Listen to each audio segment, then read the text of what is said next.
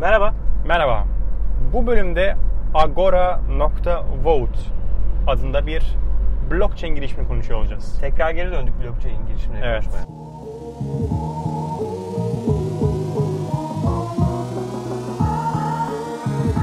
Biraz hızlandıralım ya. Arman Hazır, hazır Bitcoin yükselmiyor. ne yapıyor Agora? O daha biraz daha teknolojide olur. Agora e, uzun zamandır aslında tartışılan e, seçim sistemini bir blockchain altyapısına taşıyabilir miyiz e, sorusuna aslında bir çözümle geliyor. Ve diyor ki biz diyor e, bir blockchain altyapısı geliştirdik, çalışıyor ve bu blockchain e, altyapısı sayesinde e, seçimlerinizi blockchain üzerine gerçekleştirebilirsiniz. Ülke Şey bu seçimleri yani. Swiss- Voting işi yani. Evet, e, İsveçli bir şirket galiba. E, ve ilk POC'leri de yaptılar. Nerede? POC, POC'yi Afrika'daki, bu arada POC derken canlı POC yani. Gerçekten bir ülkede Evet. seçim yaptılar. Afrika'da bulunan Sierra Leone e, ülkesinde, ülkesinde Gana'nın sol tabi Afrika'nın sol taraflarına kalıyor.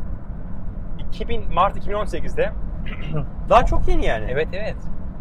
Ee, presidential election yani Başkanlık başkanlık seçimi. seçiminde West District Batı bölgesinde yani Batı bir bölge. Tüm ülke değil aslında Batı bir bölge.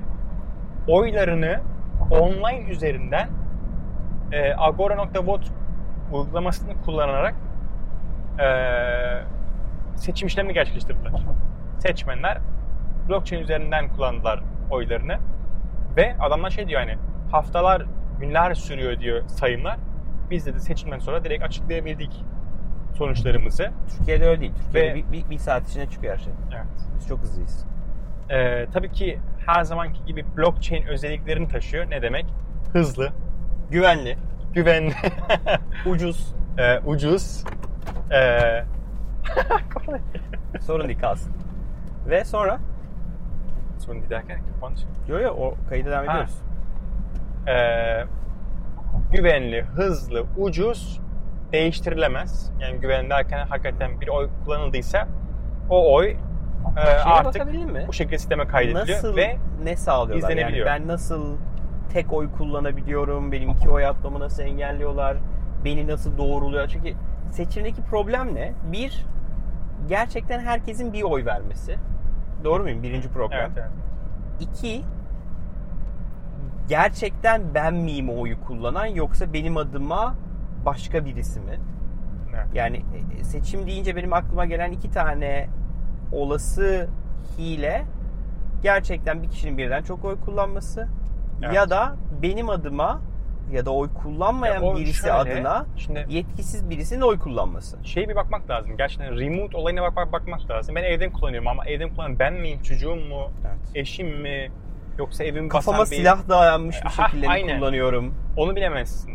Ama e, on site yani oradayken eğer bu oy kullanma işlemini gerçekleştirirsen eğer e, orada şeyini e, sağlayabilirsin. Yani işte e, oyu kullanan kişi kendi private key ile giriyor sonuçta. Kendi şifresiyle giriyor sisteme.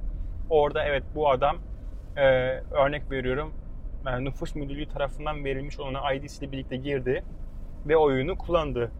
Kime ait olduğu o oyun belli e, şeklinde takip edebilir. Doğruluğunu sağlayabilirsin. Ama dediğin gibi remote işlemi uzaktan Remote kullanma muymuş acaba? e, remote ve instantaneous voting yazıyor. Hem uzaktan hem de Aa, gerçek yeri- zamanlı. gerçek zamanlı. E, remote işlemindeki o tarz bir olayı nasıl engellersin? O Çok kaos. karşılığı. Ama bence gitmesi gereken nokta orası. Okey tabii ki ama ben işte hani o problemleri nasıl çözdüklerini çok merak ediyorum. Gerçekten çözebiliyorlar mı ya da? Evet. Ya, Mümkün mü öyle bir şey? ya ben sanmıyorum abi. Yani sonuçta telefonu açıp da senin şifreni e, kim girdiğini hiçbir zaman bilemez.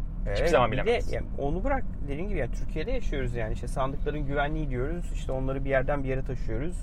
Neden? Çünkü diyor ki işte oradaki insanların kafasına silah dayanıp ya da işte bu sandıkta kaç kişinin oy kullanacağını biliyoruz.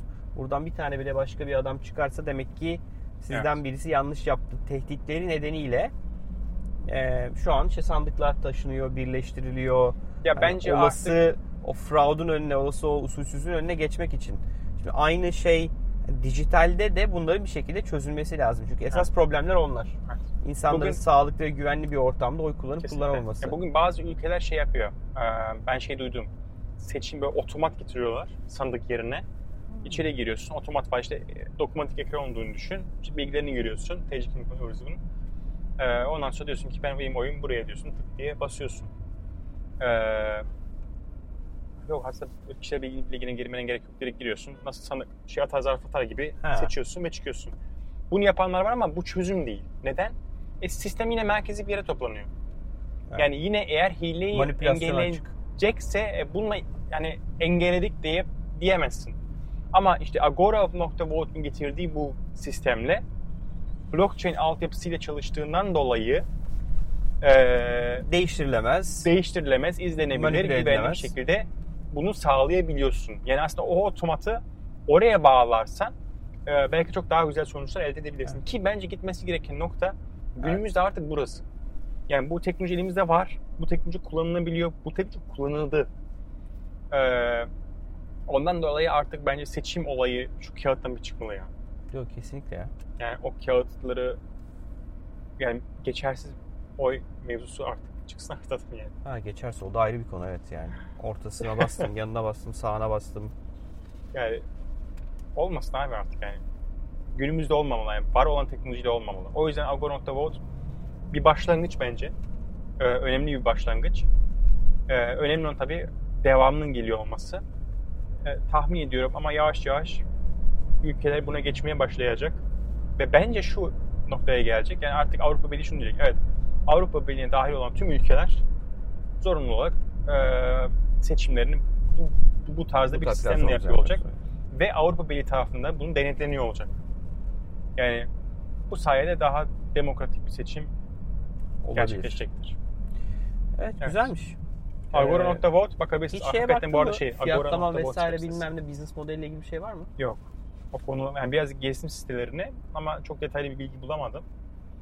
Ee, öyle bir şey nasıl zaten şey olur bilmiyorum. Çünkü çok şey bir use case yani. Hani seçimden seçime. Ha bu arada şey diyorlar.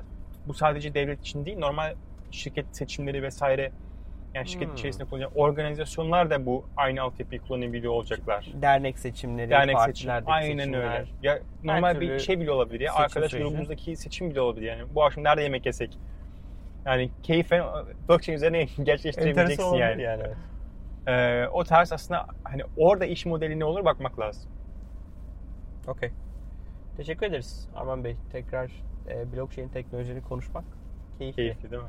Evet. Güzel Epey şeyler oluyor. Neyse artık Bitcoin de artarsa günün birinde. Bu arada geçen gün şey izledim. Ee, Netflix'te e, Bitcoin blockchain belgeseli var. İzlemiş miydin? İzlemedim. Bu MT, MT Gox'un batış süreci, Yok. ilk Bitcoin'i mine eden adamlar, Satoshi Nakamoto, Nakamoto kimdir gibi e, birçok konuyla ilgili şey Belgesel. Amerika'daki regülasyonun çıkarılma süreci, onda bu Facebook'a yatırım yapan neydi o kardeşlerin adı? Ee, Winklevoss Brothers. Win- Winklevoss Brothers çıkıyor işte biz işte böyle bir şirkete yatırım yapıyoruz falan filan. Çok güzel gerçek bir belgesel. Brothers gerçekten inanılmaz girdiler bu işe. Evet. Hala da çok aktif bir şekilde bunun PR'ını yapıyorlar. Tavsiye ederim bu arada. Ee, şeyi anlamak için işin başındaki motivasyonu bu insanlar niye bunu yapıyor anlamak için güzel bir şey. Güzel bir başlangıç noktası yani. Güncel mi? Ee, bir sanırım bir 2016'ya kadarki hikaye, 2016-2017'ye kadarki hikaye var galiba. Ha, süper. Güzel yani. O yüzden tavsiye ederim izlemediyseniz. Onu da linkini bölümün altına atarız. Bizi izlediğiniz için teşekkür ederiz. Çok teşekkür ederiz. Bölümü beğendiyseniz lütfen likelamayı unutmayın. Eğer hala kanala abone olmayan e, %50'den biriyseniz e, lütfen kanala abone olun. E, Sağ alt köşede bir abone ol butonu var. Basın. Çıkan bir zil var. Zile de basın. Bu sayede her yeni bölümümüz çıktığında e, bildirimleri alarak bizden haberdar olabilirsiniz. E, Bizi hem YouTube kanalımızdan hem Apple Podcast'ten hem de e, tüm cihazlardan, bilgisayarınızdan ya da e, cep telefonunuzdan Spreakers uygulamasıyla da ücretsiz olarak dinleyebilirsiniz. E, ayrıca Spreakers uygulamasında offline olarak da bölümü indirip e, metroda, otobüste de dinleme şansınız var. Yakın bir gelecekte de Spotify'da dinleyebileceksiniz. diye Ümit ediyoruz. E, onun da çalışması başlattık. E, bildiğiniz gibi Gümlet Medya ile beraber yapıyoruz bölümlerimizi. Gümlet, Gümlet Medya içerisinde 3 farklı podcast daha var. Girişimci Muhabbeti, Sami Can, Barış ve Tuna'nın sunduğu teknoloji, girişimcilik, yatırım dünyası ve ekosistemle ilgili hem bazı bölümlerde güncel haberleri paylaşıyorlar ve oldukça kaliteli ve güzel konuklar alıyorlar. Kıskanıyorum onları.